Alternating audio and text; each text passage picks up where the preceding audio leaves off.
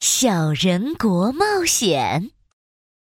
叮叮叮，当当当，锵锵锵。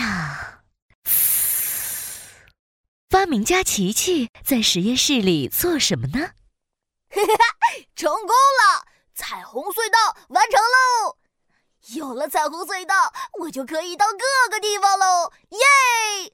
说完，咻咻咻，琪琪钻进一个七彩圆筒中，然后啾啾啾，咻，来到了小人国。呀，这里也太小了吧！这棵树还没我高呢，嘿嘿嘿嘿。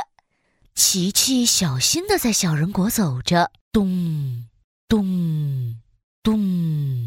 啊！大怪兽来了！快赶跑大怪兽！一群拇指大的小人骑着小小的战马冲了过来。一个戴着王冠的金色小人对琪琪说：“大怪兽，我是小人国的国王。”本国王命令你离开小人国，否则我们就用超级鞭炮把你炸飞。小人国国王说的超级鞭炮，其实是一个毛毛虫那么大的冲天炮。不过琪琪还是有些害怕的，他赶紧说：“啊，我不是大怪兽，我是琪琪，一个发明家。我只是，只是……哼，你一定是怪兽国派过来的怪兽。”我们不欢迎你！就在这时，一个士兵急急忙忙的跑了进来。报报报报告国王，怪怪怪兽国军队又又又来捣乱了，就就在海边。什么？快，所有士兵准备向海边出发！哎，我也去帮忙。琪琪也跟着小人国军团来到了海边。哎呀，海边的怪兽可真多啊！这可怎么办呢？哼，虽然这些怪兽有很多，但是嘛，他们也太小了，才不是我的对手呢！看我怎么打败怪兽！呀！琪琪大喊一声，举起拳头冲了过去。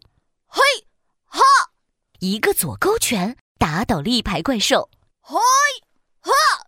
一个右勾拳又打倒了一排。嘿，哈！嘿，哈！嘿，哈！琪琪把怪兽们的尾巴抓起来，然后咻的扔到了天上，怪兽们飞到了天上。太好了，太好了，怪兽赶跑了！小人国的人们全都高兴的沸腾起来。小人国国王也走到琪琪身边，很有礼貌地说：“尊敬的琪琪，你帮我们打败了怪兽军团，是我们小人国最尊贵的客人。”不好了，不好了！国王的话还没有说完，又一个小人骑着小小的战马跑了过来。报告国王，咱们的王国起火了，一定是怪兽把我们引到海边，然后趁机放火。小人国国王赶紧转过头一看，果然整个王国里都燃烧着熊熊大火。啊！我的家，我的房子，怎么办？快救火呀！别担心，让我来。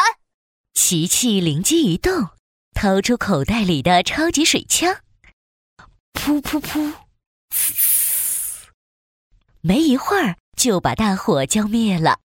哦，太好了！谢谢你，大英雄琪琪。所有的小人都恨不得把琪琪抛起来，可惜他们实在太小了，只能手拉着手抱住了琪琪的大腿。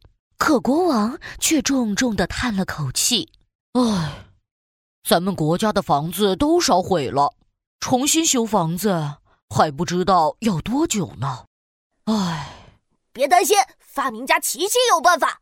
琪琪自信的对大家说着，从背包里翻出一大盒彩色积木：“我可以给你们做一个更大、更漂亮的城堡。”琪琪和小人们一起。用积木搭了大大的城堡、大大的游乐园，还有一个大大的游泳池。国王看到了，高兴的直拍手：“琪琪，你真是太厉害了！我们小人国比以前更漂亮了。为了感谢琪琪，小人国举办了一个盛大的欢迎派对。